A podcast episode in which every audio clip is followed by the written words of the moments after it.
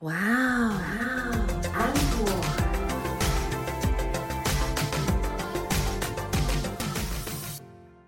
欢迎收听哇 Uncle，我是 Echo 阿可。我是安妮塔。我们之前不是有讲到圣诞礼物的部分吗？对啊，好开心哦。就交换礼物嘛。。对，但是我们没有跟大家讨论到说，你最不想收到的圣诞礼物是什么？那阿可，你最不想收到的圣诞礼物是什么？百事哇塞，你讲的好直白哦。不是，还有那个相框之类的。哦，相框。家里已经有几百个了，到底还要送什么相框？那不是念书的时候再送的礼物吗？安妮塔，我呢，就是最不想收到的就是香氛蜡烛。为什么？我觉得你送香氛蜡烛到底要干嘛？点火啊，然后如果说送有颜色就算了，如果送白色的，很浪漫啊。是不是含义很不好？不会啊，我觉得香氛蜡烛我可以接受哎。我无法。但如果说是高级香氛蜡烛，譬如说 Jo Malone 的，那当然就没有问题。但通常都只会送，你知道无印良品啊，或者是你要得罪多少客户了？你说，就是我觉得无印良品其实也很不错，哇，收收的真的很好哎、因为香氛蜡烛这种东西，你只要注意火烛，不要把你家烧掉。其实我觉得它是一个很好的礼物。那以后你收到香氛蜡烛就给我就好了，转送有没有？OK，没有问题。其实不管送什么，请你在买礼物之前，先想一下这个礼物到底有没有受到人家的喜欢。对，但是还是有一些礼物是怎么样大家都会喜欢的。护手霜，我觉得护手霜是王道。真的吗？嗯，可是像我就不用啊，哎我就看到护手霜，那我以后收到护手霜就给你，那我们两个就玩交换礼物。我收到香氛蜡烛我就给你，你收到护手霜你就给我。那要有个仪式感吗？要我们就是，如果真的有这样子的话，我们就开直播给粉丝看，这样不要乱承诺。而且我刚刚还没有讲完，有一种礼物是我觉得大家一定都会开心收下来的，手机？手机当然是啊。太，高级了。对啊，但是还有一些不错的，像酒，哦，酒，对不对？嗯。成年人的世界里面，嗯，其实你不管送什么样的酒，对于收到的人他都会开心，就算他不喝，嗯，他其实也会很开心的收下来，再转送给别人，是吧？是也没有错啦。对啊，因为你要送人家酒，你也不会送比较不好的嘛。嗯，那酒又很贵，这样我们没有鼓励要大家喝酒哦，哈，那个喝酒完之后请不要驾驶，这样。但是呃，饮酒过量也有碍身体健康。我们先把警语先讲一讲，免得被抓去关。其实只是给大家一个小小的建议啦，就是因为呃每一年大家都在玩那个圣诞交换趴，你可能要参加很多场，然后礼物也不可能都只送同一样嘛，所以嗯其实可以多多参考一下送什么东西。自己要长点心啦，嗯不要说去一些比较小朋友的聚会啊，那你就总是要准备一些比较他们会喜欢的东西，像绘本啊，对，或者是像一些高彩色笔对，或者是高级一点嗯糖果，嗯我觉得都是 OK 的。那如果你是参加成年人的聚会，那你选择就很多种。那如果你参加烂礼物 party 的话，选择就更多种了，你只要从你家的。就是深处角落深处挖出来东西就可以了。对对对对对，好啦，这就是我们一开始给大家的一个圣诞礼物的建议。那接下来的疯狂职场人生也非常精彩哦，继续收听下去吧。疯狂职场人生。今天的疯狂职场人生，我们要跟大家聊聊的这个话题呢，是我觉得二零二一年你可以开始思考的话题。大家好，我是 Echo 阿可。我是安妮塔，我们今天要讨论的就是打工度假这件事。对，因为其实到了今年的年末了嘛，嗯那今年本来就是全世界都是一个动弹不得的状态。是的，但是呢，我们有时候在职场上也会遇到这个动弹不得的状态。那该怎么办呢？其实年底了，也可以开始规划二零二一年的目标。甚至是二零二二年的目标都可以开始规划了。对，然后你也可以把二零二零年原本的目标拿来 二零二一年用，有没有？你不要跟我说你没有这样哦，很多人都这样吧我。其实从二零一五年开始，每一年都把它改成一五、一六、一七、一八、一九、二十你十。是说减肥这件事吗？好啦，我们今天要来跟大家分享的是打工度假。不晓得大家对于打工度假这件事情有没有心生向往过呢？有哎、你有想过对不对？。对，好，那你的你心目中的打工度假是个什么样的状态？就是可以去那里打工赚钱，然后拿那个钱呢、去玩。那你对于打工度假这件事情有没有什么样的期待？譬如说我可能要赚到很多的钱，或者是说我可以学好很好的英文，或者是你知道，就是就可以留在当地，然后嫁给当地人这样。我倒是没有那么多的幻想，因为嗯我还是比较爱国的，嗯 所以 我怎么样还是会想要回来我的家乡嘛。嗯，老实说，我以前是一个不敢讲外文的人，哦，是哦，对，我不敢讲英文。很多人跟我一样吧，那也因为这样，所以打工度假对我来说其实还蛮遥远的，因为我想都不敢想。你想想看，你要去打工度假，你是不是先做功课，嗯，准备很多资料？，对，这个都没有关系，因为这个有翻译软体。以及代办公司，对，那但是你从下飞机嗯开始，或者是你在飞机上，嗯你嗯，就要开始讲英文哎、哇，听起来就是有一种像是警匪动作片的紧张感耶。所以我当时呢是非常恐惧的，我就不敢去做这件事情。但是我很佩服我身边很多的朋友去做这件事情。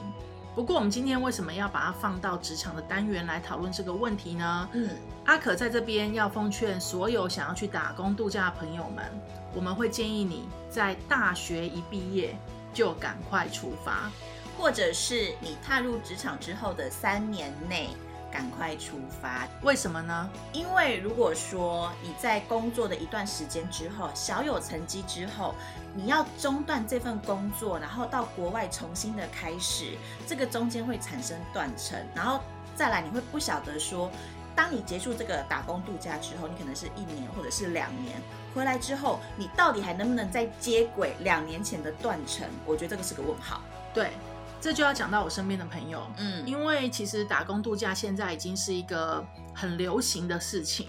对，那很多人只要动不动啊，在职场上有一种像我们前面讲的动弹不得的感觉，或者是今天被主管骂，明天就去买机票，有没有？很多人这样啊。很多啊，你记不记得我们之前有个同事就是这样，中午的时候我们才跟他讲说你你的东西是哪里做错了，然后我们才调整他完之后，晚上十点就说，哎、我要离职，我要因为我要去打工度假。对，然后我就觉得非常的奇妙，这样，嗯因为你不好好改正你的错，你既然来职场，没有人是应该教你东西的嘛。嗯那既然有同事愿意教你了，你还不受教，还想要就是借此逃避，我觉得也是蛮妙的。你等一下人家会不会觉得说，可能是因为我们就是教授的方式不对？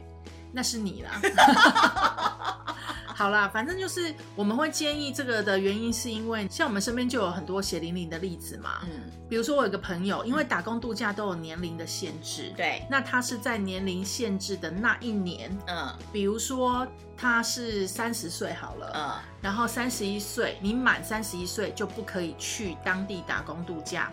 于是呢，他就在三十岁的那一年提出了申请，嗯那他也顺利申请完了。可是他有一个很稳定的工作。那当时他要提离职的时候，其实主管们跟老板们都不是很谅解这件事情，而且一直问他说：“你为什么要在这个时候去打工度假？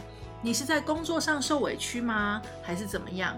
那他的回答呢，千篇一律都是：“我觉得我的钱赚的太少了，但我家里有负债。”嗯所以我想要去打工度假，我还可以学英文。嗯身为他的朋友，我当然是非常的呃佩服他的勇气。嗯我当时也是很鼓励他的，可是我也问过他说：“你不担心你回来之后工作会有断层吗？”嗯那他那时候是跟我们讲说他不担心。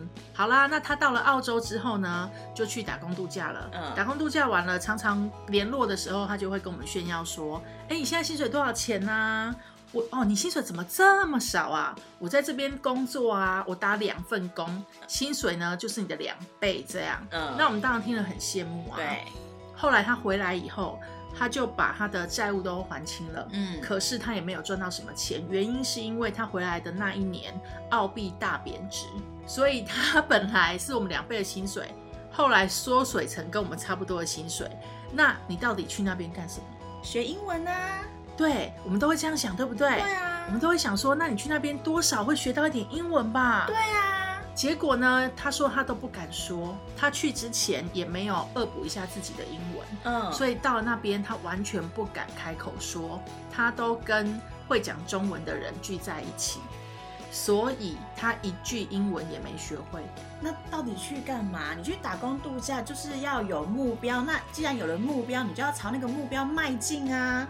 对，所以呢，这个故事就告诉我们说，没有没有，我觉得最惨的在后面。嗯，最惨的是，他有想要回来原本的公司，因为嗯那是他很上手、很习惯的工作嘛。。对，可是老板不要他了。老板一定会心想说，你到底出去的这一年、这两年，然后你的工作技能啊，或者是工作态度，说不定跟以前都不一样了啊。而且如果说你的位置，因为没有人的位置是不可被取代的嘛，一定会有人取代他的位置了啦。，对，然后刚好有一个缺啦，那时候刚好有个缺，他嗯想回来，嗯可是老板就不愿意，哈，所以后来他就到别的公司去了。但是我只是要奉劝大家，第一个人到中年转职有点辛苦。如果你的专长不是非常的厉害，那你出国之后又没有学到一技之长，或者是没有对你的技能加分的话，你真的要好好思考，你真的要在三十岁以后去打工度假这件事情吗？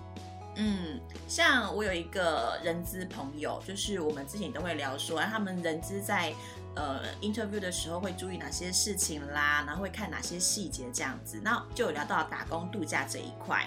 然后我的那个人资朋友，他其实也是说，有没有去打工度假，或者是说你去打工度假之后回来的态度，甚至是你学到的技能，其实对他们来说都是会有评分的一个准则，不是你今天只要有出去打工度假就会是加分，因为就像刚刚阿可说的，如果说你是在职场的中间你出去了。然后，但是你却没有学到任何的东西回来的话，其实对于人资来说，他会他会觉得，第一，你是不是在逃避工作？那你这个人的工作态度就会有问题。第二，你都已经花费心思出去了，却没有达到你要设定的目标，那表示你的执行力是有问题的。所以人资的话，会看这两块看很重。对，但这边也教大家一招啦。我上次有遇到一个同事，嗯他也是工作了一阵子之后出去打工度假，但是他还没有满三十岁。嗯那就像我们刚刚讲的嘛，他就是毕业工作了三年，中间有个断层，嗯出去之后再回来。那他的打工度假的项目是什么呢？他去餐厅打工，哦，但是他不是做外场，他是做内场，嗯所以呢，他就有很多的梗可以跟人资聊。嗯那他应征的是新创公司，嗯所以他就跟人资说：“我呢去内场工作，那跟厨师沟通完了以后，我本来是什么都不懂的，但是我会主动的去沟通。嗯沟通完了以后，我也会建议他们去尝试一些创意料理。嗯那你有主动积极的态度，跟你有一些创新的想法，这个就是新创公司要的人，嗯，所以他就被录取了。”哦，还不错哎。对，所以就是也是要看你是应征什么样的公司，然后你的职位需不需要你哪一些特质，嗯其实你可以去发扬光大这一块，嗯特别去凸显自己这一块。还有一些人去打工度假之后就不回来了。嗯，有蛮多的啊。就是在当地可能找到真爱之类的。我跟你说，整个打工度假我最羡慕这一块，剩下都还好。不是你想你在这里都找不到真爱，你怎么会觉得你的真爱在国外呢？就是因为这边没有我的真爱，所以我要去国外寻找啊，说不定我就是外国人的菜啊。Well，很多人应该都会有这样的想法，就是想说，哎，我如果就是在国内生活的不顺遂嘛，所以我可能可以透过打工度假的机会，然后去国外，然后可以赚点钱呐、然后到处玩玩呐、说不定还可以找到真爱这样子。嗯嗯嗯但我跟你说，我跟你分享两个案例，就是 打工度假到底有没有真爱这件事情真的不好说。像我一个朋友，然后他其实也是因为家庭压力的关系，所以选择打工度假。好啦，他去的时候好像去了第三个月吧，他就觉得他找到真爱了。嗯，然后两个人就在一起，非常的甜蜜跟非常的开心。结果这样兜兜转转多年，然后离婚了。所以呢，那个朋友现在回来了吗？他现在人在澳洲，好，对，然后就是离婚嘛。然后当然，因为我觉得说，所以你去打工度假的目的到底是什么？就是是为了这个吗？还是说到底是为了赚钱？因为看起来好像钱也没有说真真的赚的比较多，或者是说有什么样特别好，就是生活环境有提升，但你就是赚到了一个可能几年的回忆，对之类的。我是不是很会说话？真的耶。然后另外一个也是，他就是呃也是去了打工，然后交到了男朋友，但是哦这个人是我朋友的朋友，然后他说不能讲是自己认识的人，你们知道啦哈。但我但我真的不认识他这样子，因为我听完之后，我心里想说，哈，怎么会去认识这样子的人？这样，因为那是一个听说是一个长得还蛮可爱的小女生这样子，然后到了当地打工度假之后，也是几个月交了一个男朋友。然后我朋友跟我讲说，你知道我朋友交的男朋友是哪里人吗？我说。他是去澳洲打工度假，那就应该是交澳洲人吧，这样子。他说没有，是东家帝国的人。东家帝国在哪里？考考你。知道的人请留言告诉我们说东家帝国在哪里啊？他，然后重点是他说那个男生又黑又胖，然后还会骗他的钱。啊？对，重点是那个男生在东家帝国有家室。他们是不是要娶好几个老婆那一种？我不晓得耶，我没有去认真研究过东家帝国的那个信仰的问题。然后东家帝国的听众朋友，这只是案例哦，好不好？我们没有要贬低你们的意思。那如果说呢，你们当地有当地的习俗，欢迎留言告诉我们。毕竟我们也有俄罗斯的听众，我觉得搞不好东家帝国也有我们的听众。然后那。他第一个，他第一次谈完这样的恋爱，他觉得很伤，这样子，然后中中途有回来台湾，就是处理一些事情，然后疗过伤，然后第二次再又申请去了澳洲，也是几个月之后又交了一个东家帝国的人，我们真的很想问他说，到底对你来说，东家帝国的人有什么样的吸引力呀？没有，我觉得他可能就是喜欢那一类的。台湾也有啊，干嘛不在不在台湾找就好了？我朋友啊，他也是到了澳洲打工度假之后，跟当地人谈了恋爱。嗯，那本来已经论及婚嫁了。嗯，可是后来他的未婚夫讲了一句话，让他当场就是断开这个恋情，决定回来就不要再跟他结婚了。哇，讲什么话？他的未婚夫跟他说：“我送你最大的结婚礼物就是我让你跟我结婚，因为这样你就可以入我们澳洲籍。哪里来的种族优越感啊？对啊，所以他一听到之后，他就觉得哇，你怎么会讲这种话？你骨子里是歧视我们吗？所以他就觉得算了，这段感情还是不要了，很理智。然后他就结束了这段感情，就飞回来了。那他当下有泼他的未婚夫水吗？这我就不知道了，细节我不清楚。但是他的确是因为这句话，然后决定不结婚。啊，大家都觉得异国婚姻很美妙，可是其实在这个时候就会体现出来一些双方观念的差异耶。我觉得不管是不是异国婚姻，三观能不能相契合，嗯，都是婚姻一个很重要，或者是恋爱很重要的一件事情。好，讲回来，为什么我们会建议大家在大学毕业的时候就先出去呢？主要的原因是因为第一个，你那时候还没有进入职场，嗯。你可以先去各国游历体验一下，装备自己的技能。对，那你回来之后踏入职场，你其实还是新鲜人。对，就是我觉得以现实面来看，人资不会看你毕业之后到你找到工作这中间有多长的时间，只要你有在做正常的事情，或者是说你只要有在装备技能就可以了。但是你一旦进入职场之后，在你工作了一小段时间，你却又要再花一年、两年甚至三年的时间，如果你不是真的打定要去念书拿学位的话，你只是花这样的时间，然后要去做一个所谓的打工度假这件事情，它就会被疑问。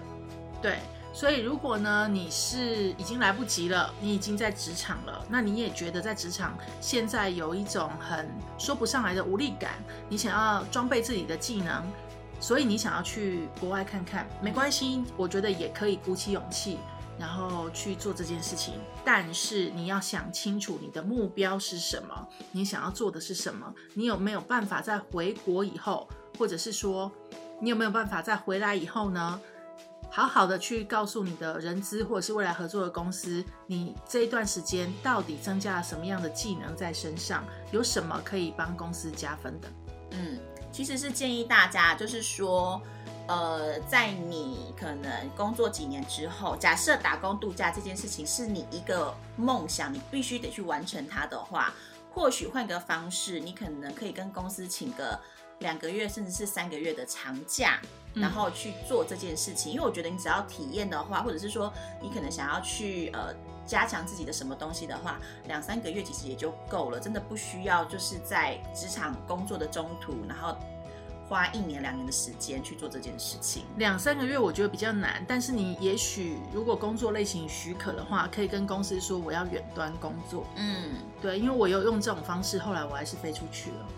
那我飞出去的那一段时间的话，我本来不是说我不敢讲英文，对啊，那我后来鼓起勇气，就是真的一个人完全不会说英文，嗯不敢说英文，应该这样讲。我们大家都学了很久很久的英文，但是大部分的人都不敢开口说嘛。是的，对，所以我就决定要突破自己，那我就踏上了到了澳洲的路，这样。嗯嗯对，那后来我是先去语言学校，嗯，那我去语言学校的那个感想，快点问我。呃，你去语言学校的感想是？就是我已经赚钱了，到底为什么 要来这里折磨我自己啊？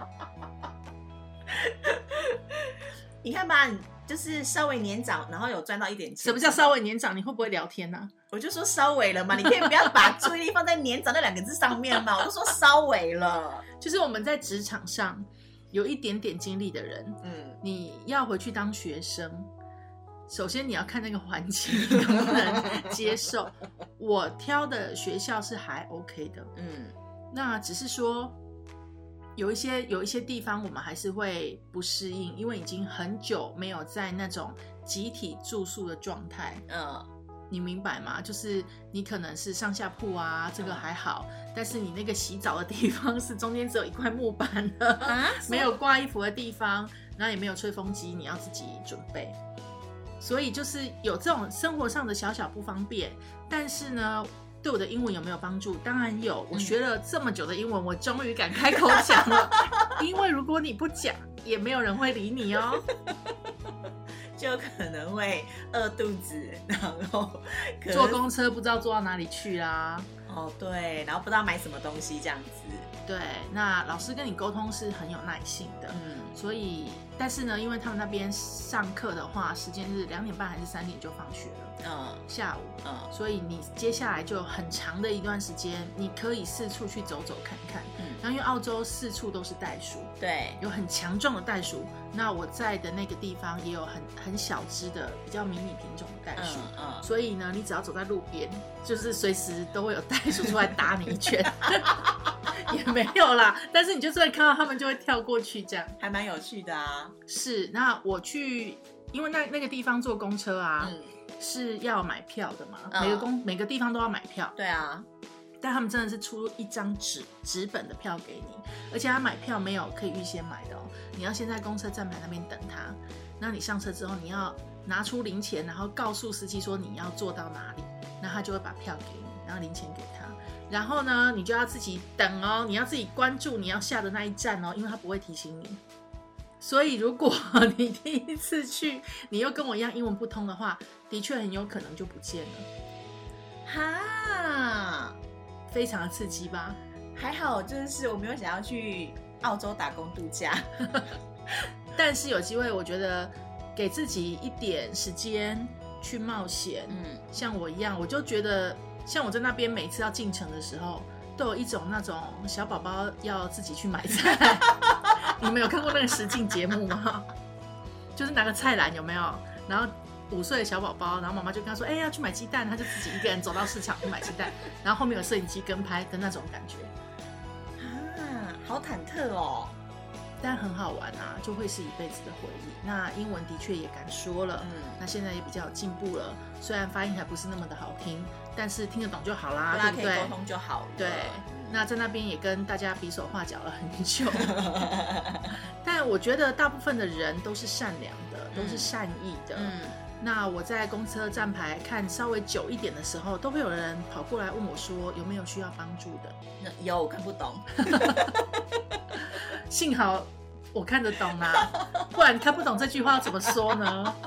没有啦，开玩笑啦，可以沟通嘛，可以沟通。OK OK 但的确有下错站，OK，下错站，下错站怎么办呢？立刻打电话叫人家来救我，否则呢？还好你有回来。好啦，这就是今天职场要跟你分享的，就是如果你也有打工度假的这个梦想的话，请你抓好你的黄金时间，然后安排好你的行程，准备好你的目标，就去吧。对，不管你是像我一样一开始是想要去学英文的，那你就好好学英文。如果呢你是想要去赚点旅费，打工然后去玩，打工然后去玩，这样子的话，就也好好的去执行你的这件事情。嗯，但就是趁年轻快去。对，那如果说你是因为会差或者是呃金额的关系，家里有些压力，想要去那边赚钱的话，我觉得也很好，就是都没有不好，但是你真的要考虑好会差的部分。对，然后也要想好说，因为其实去打工度假这件事情，不是只有要想说我去到当地的一些状况，而是你要想到的是，当你回国之后，你所面临的，不管是工作，不管是社会，甚至是家庭的一些因素，这些东西是不是你你能够掌握的？如果都可以了，都想好了，那我们也觉得说，那就朝着自己的目标迈进吧。不管怎么样，有这样子的一个制度，或者是这样的一个方式，让我们可以用比较少的钱出国，其实都是一件很好的事情。那阿可也是在这边祝福大家啊，如果你有梦想的话，就趁年轻，赶快去努力吧。奇怪的知识增加了。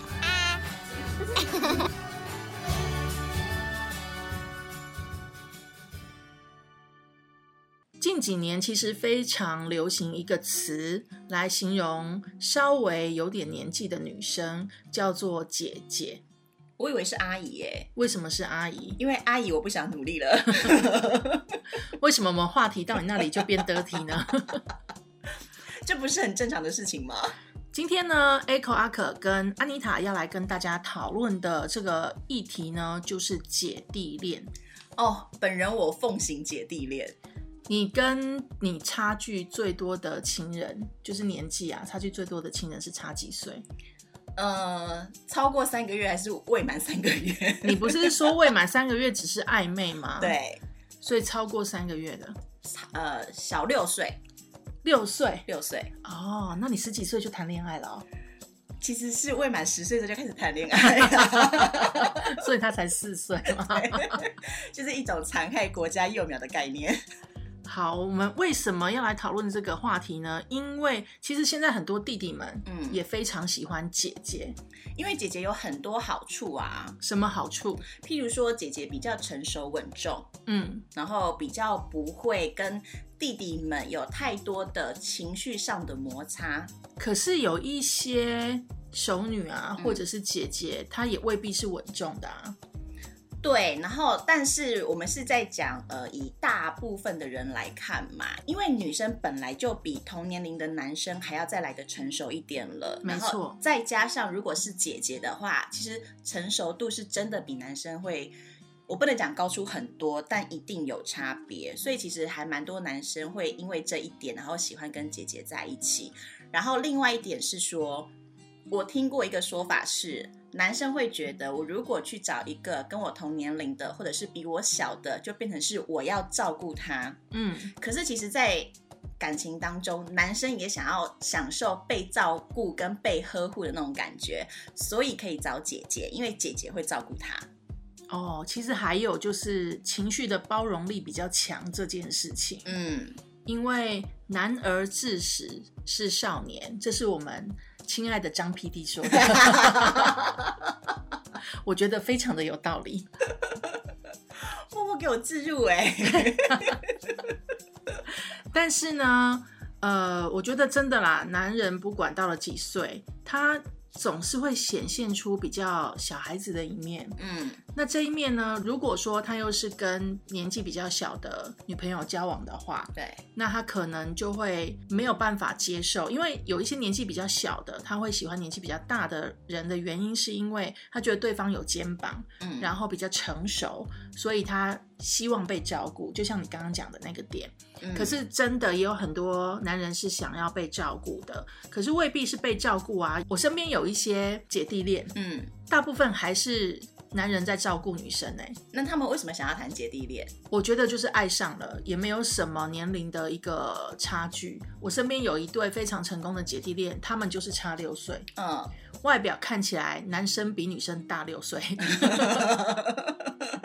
所以这个姐姐很厉害，她就冻龄，嗯，她就一直维持在将近三十岁的这个模样，她没有再变老过了。其实你知道，很多女生谈姐弟恋呐、另外一个部分就是想说，我如果去跟一个年纪比较大的人谈恋爱的话，那在外表的维持上面，可能就不会有这么强的动力。可是因为我今天是跟一个小男生谈恋爱，嗯那男生本来看起来就年轻了，所以我为了要跟他可以站在一起，可以匹配的话，我就会花更多的时间跟精力，然后去让自己维持在一个很好的状态。所以如果你收到护手霜，你不想用，你因为 跟弟弟谈恋爱，你也可以把它拿来磨脚，是这样吗？之类的。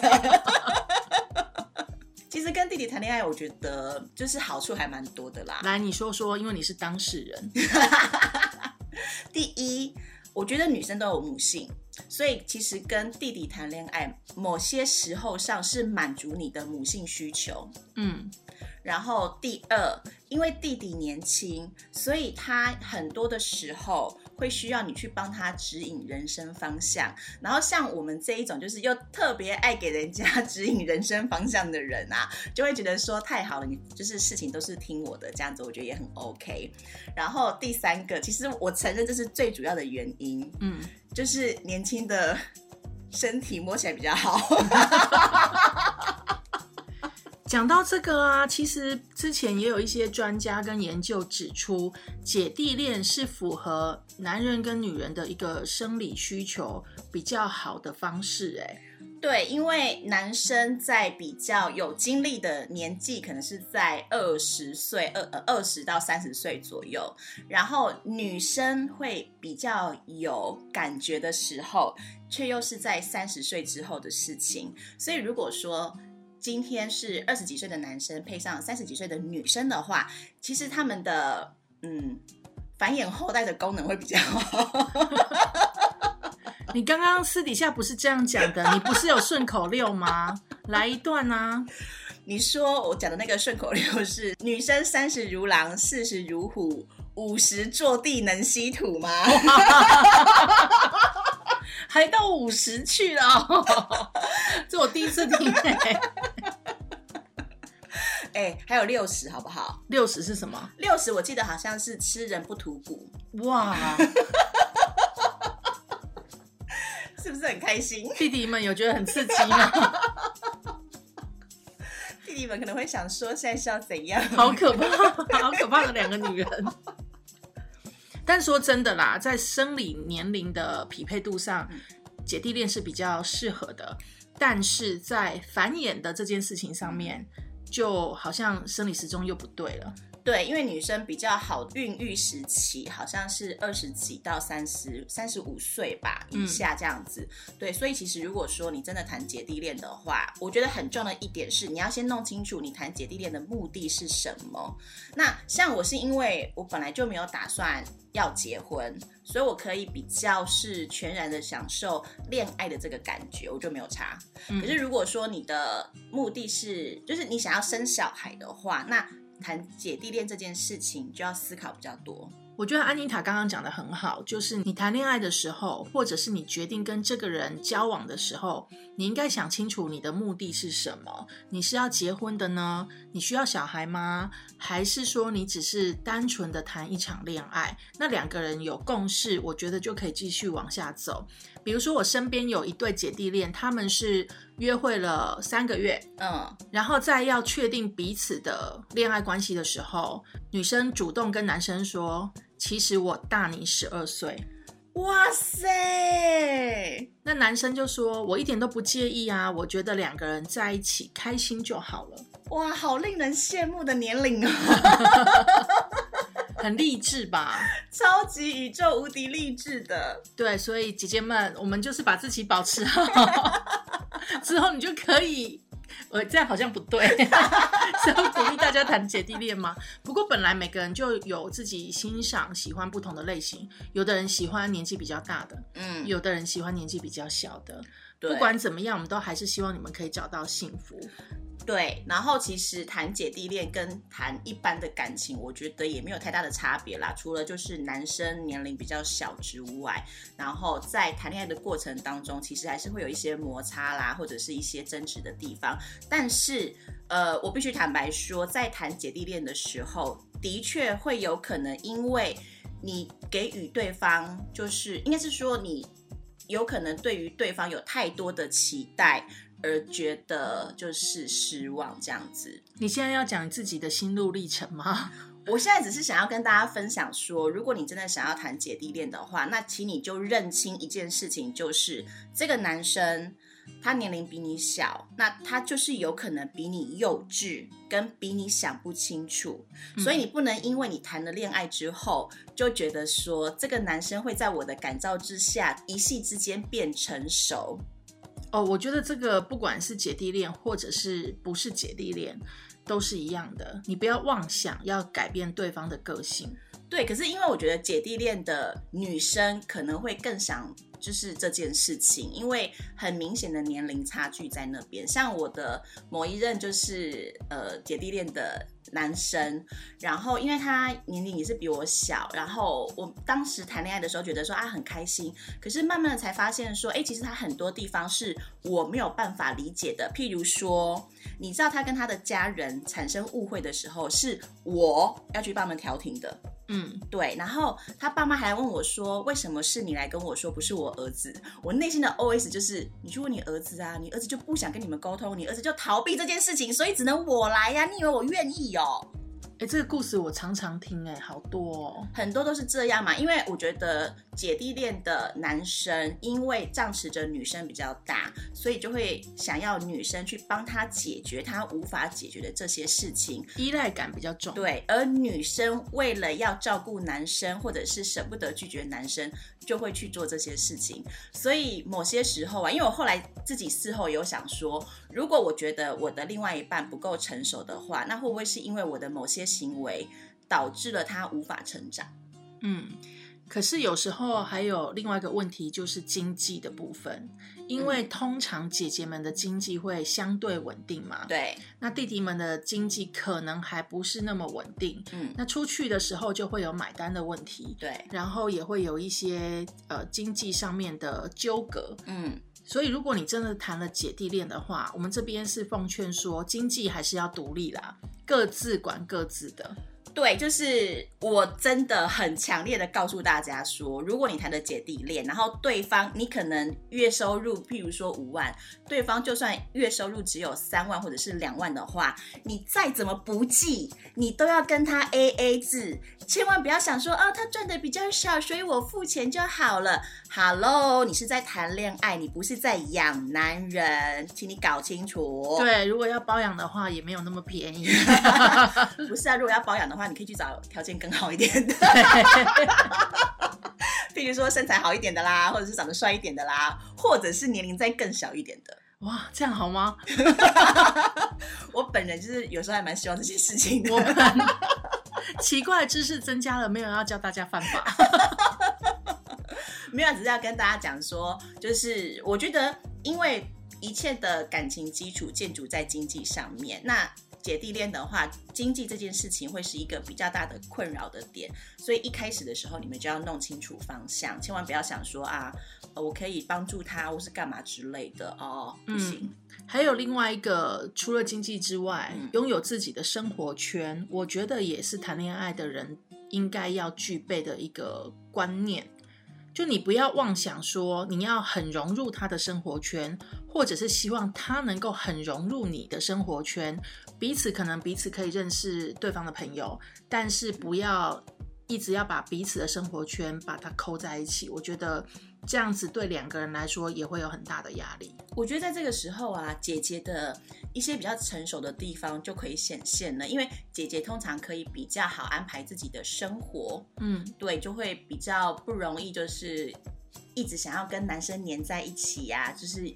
可能对于小男生来说，姐姐们会就会有一种若离若即的那种感觉。他想说啊，伸出手，姐姐抓不住怎么办？你就只好拼命的抓住姐姐好了。又来了，戏好多。不过对啦，因为保有自己的生活圈跟兴趣，不管是不是姐弟恋也是一样，都我都赞成或者是建议大家在谈恋爱当中一定要做好这件事情。其实我们今天讲的不只是姐弟恋啦。那如果说你今天谈了一个你知道父女恋啦，或者是爷孙恋的时候，其实我觉得道理都是相通的啦。对，然后自己要知道要懂得独立。那你你有自己独立的生活空间的话，你也不会太黏对方，然后也不会造成对方的压力。嗯，那你有想过谈姐弟恋吗，阿可？哎，没有机会。那你有想过说，如果你今天谈了姐弟恋了，然后你想要就是你觉得你最多可以差到几岁？我想想都开心，几岁都没关系，重点是要帅好吗？你知道，就是有一个研究，他说，其实如果你今天谈姐弟恋的话，最好的年龄差距是差在十岁内，为什么？因为呃，包含了两个人的成熟度，以及最重要的就是生育的这件事情。因为如果说男生二十几岁，然后女生大概三十三十几岁的话，都还可以在是一个比较正常的生育年龄内，然后再怎么样往后延、往后拖，女生大概到四十岁以内都还可以生小孩，就是会是比较没有没有，现在最高纪录是六十几岁。我们不要讲那种就是 百万人中才出现一个的那一种例子，对，所以就会有这样的研究，就是说，哎，如果你想要谈姐弟恋，然后你真心想要跟这个弟弟，然后有一些就是呃开花结果的可能性的话，最好是差十岁。那本人我因为会觉得说，哈，差十岁好像没有办法达到我的目标，所以我就觉得说，哈，哎，你有就是不管差几岁我都 OK。现在征婚了吗？哦，没有没有，你没有要结婚，我们要结婚，对对对，真有真有真有真有，欢迎来信。好啦，知道要在哪里找我们，对不对？上微博搜索 Echo 阿可，或者是呢到我们的 Facebook 粉砖哇安可来找我们都可以哦。对，然后如果说你对于今天姐弟恋的这个议题，然后有更多的想法，或者是说你也想要跟我们分享你对于姐弟恋的一些看法，甚至是爷孙恋啦，或者是父女恋这种年龄差距更大的这一种的话，你都可以就是私讯或者是来讯息告诉我们。对，我们会把你的故事或者是你想要表达的观点，在节目一开场的时候跟大家分享。那今天的节目就到这边啦，我是 Echo，我是安妮塔，我们下次见，拜拜，拜拜。